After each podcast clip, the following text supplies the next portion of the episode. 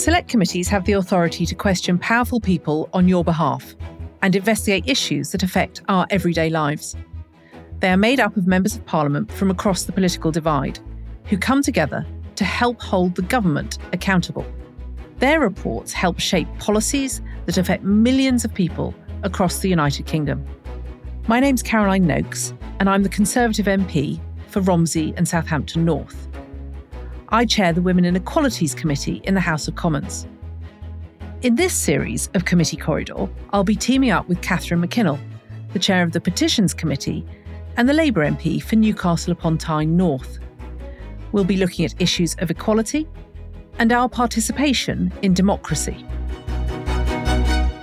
Last time, we covered some important issues, like the plight of unmarried mothers who were forced to give up their children for adoption. And it was reinforced by this moral welfare officer when she sent me a photograph of my son at six weeks old in, in the letter which I gave to the inquiry. She writes, You must be so pleased to see him look so well.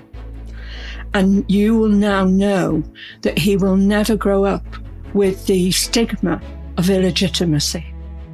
There are concerns about the impact of a recruitment crisis on England's criminal justice system. So, unless you are bringing people up through the legal profession, you're not going to get the judges of the future, and you're not bringing people up through the legal profession because young people simply can't afford to practice as criminal barristers. And what the government is doing to protect victims of modern day slavery.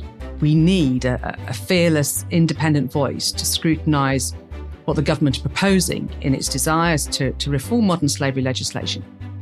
Join us every week here on Committee Corridor as we look at key issues that affect the UK's future.